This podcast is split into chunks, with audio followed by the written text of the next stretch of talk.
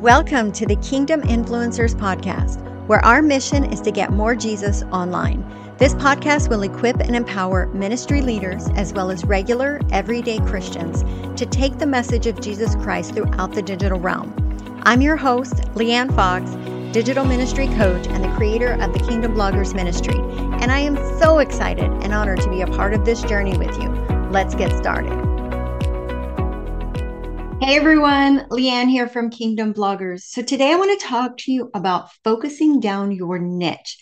I often get asked the question Is my niche too broad? Is my niche too narrow? Or is my niche even worth it? And so I'm going to kind of give you a couple of tips for trying to figure out exactly what your focus should be so that you can ensure that you are focusing on the right things in building your blog ministry as a Christian blogger. Now, of course, there's like probably millions and millions of niches that you could choose out there, but we're going to focus specifically on ones that kind of have a faith foundation. So the first thing to understand is that it is important that you have a niche. You cannot just have a lifestyle blog where you kind of write about anything and everything under the sun. You know, millions, if not more, pieces of content are being added to Google daily. And so as more content is being added, this is where those those updates that we hate so much, this is kind of where they're stemming from. Uh, a partial reason for that is so that Google can better sift through all the content that's out there to ensure that when someone goes to that Google box and types in a search query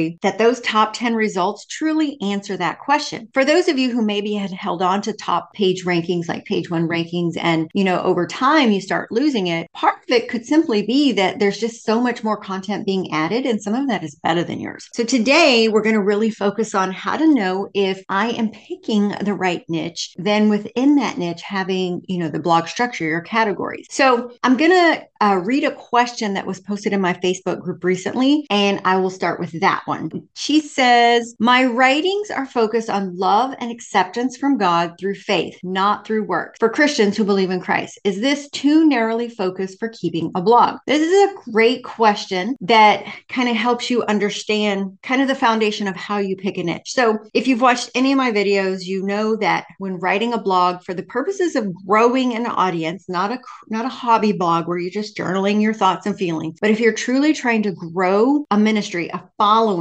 and pour into people because they're they're coming to you, right? You have to write about things they're searching for online. And what happens often is uh, when we start our blogs, new bloggers, they just feel called to this blogging stuff and they just kind of begin writing like what's on your heart. Like, I think people need to hear about this. And the most important thing when focusing your blog is to understand it's not about you, it's about your person, your target audience. Coming back to this particular question, focus on love and acceptance through faith what exactly does that look like? And what I mean by that, you may have an idea of what I want to focus on, but what does that look like in the way of blog posts? Okay. And then you have to go a step further to do the research to find out if people are even Googling that stuff. And so there's a lot of great tools out there. Keywords Everywhere is the one that I use, but there's plenty others. There's Ubersuggest. There's there, there's a lot of them. I just like Keywords Everywhere because it's super easy. Um, there's also Rank IQ, which if you have not checked that one out. That is actually a really great way to do some of your blog post research. It is a paid tool, so I wouldn't go right into it until you've kind of narrowed it down a little more. At the end of the day, what you write about needs to satisfy a search query that someone else is looking for. So when it comes to focused on love and acceptance, what blog post do you have in mind for that? And so, if love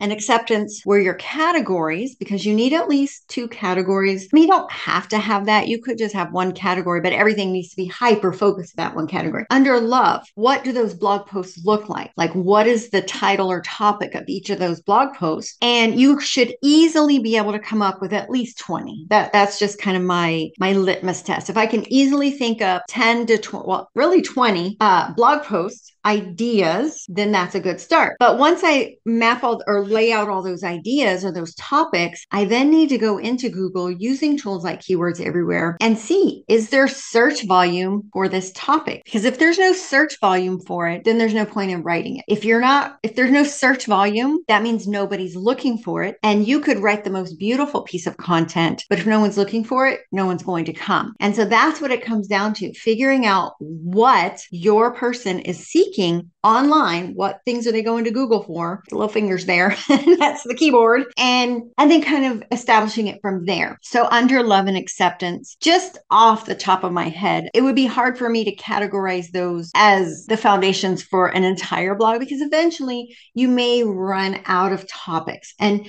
a blog is long going. And so you should have sort of an unending uh, possibility of blog post ideas within each category. Now, you can always add categories later, but it's still comes back to um, being able to continually fill, fill stuff in that category, if that makes sense. I'm going to kind of move over to a different thought process for figuring out your niche. And I do want to mention, you know, again, as Christians, you know, when we feel called to this blogging, it is because we want to pour spiritually into people. And so, you know, in reference to this one, focusing on love and acceptance, this is more in my mind when I'm reading this description. I am I'm envisioning that you are just pouring into someone's just trying to tell them how much God loves them. And, and that's a great thing. That's often not how people are searching for information. They might be searching for things like, what does the Bible say about this? Or, you know, what does the Bible say about, you know, being bullied? And, you know, because, you know, talking about acceptance, obviously we don't feel accepted in some way. And that could be the result of bullying because of our past, because of choices that we've made, things like that. And so when you step into that side of it, that is how you find what they are seeking as it pertains to that thing you're wanting to write about. Okay, so now let's move over. I said that a minute ago. So when you're looking at determining a niche, right? So let's take it from just a just general Bible study. Helping women or men grow stronger in their faith, grow, you know, in the knowledge of the word, so more Bible study kind of focus or helping them to have a more focused prayer life, so things about prayer. So there's a lot of things within that. And and I just use the Bible study one because that's a very common one. I mean, we need to teach teach people the word of God so that they can learn it, use it, apply it. And so within that, you could then focus on a particular type of person. So maybe pouring, you know, helping men, helping young men, helping married men, helping young moms, helping single women, um, helping women later in life, uh, things like that. Women in the workplace, how, you know, how to uh, be a Christian in the workplace. And so there's a lot of different who, like the target person, that could still fall under the same niche. So the niche being, say, Bible study or prayer or something like that, Christian living, if you will. And so from there, kind of focusing the who, the what. So who is it? The young mom, the what, helping her, you know, grow stronger in her faith while raising little ones. So in that con- uh, sense, you might have some biblical content specifically like Bible study. And then you may also have just some general motherhood encouragement or general parenting, you know, resources for for the little kids, things like that. So there's a lot of things within that. Um, so I hope I'm making sense here. I mean, this is when we spend a week, a full week of this during my boot camp because it is so, um, I guess, confusing a lot of times for focusing down. But at the end of the day, the bottom line is, is anyone looking for what you are offering? And the easiest way to find that out is to jot down 10 to 20 blog post ideas with whatever the main concept of that idea is, and then go into Google using a tool such as Keywords Everywhere. And I will link that down in the note um, and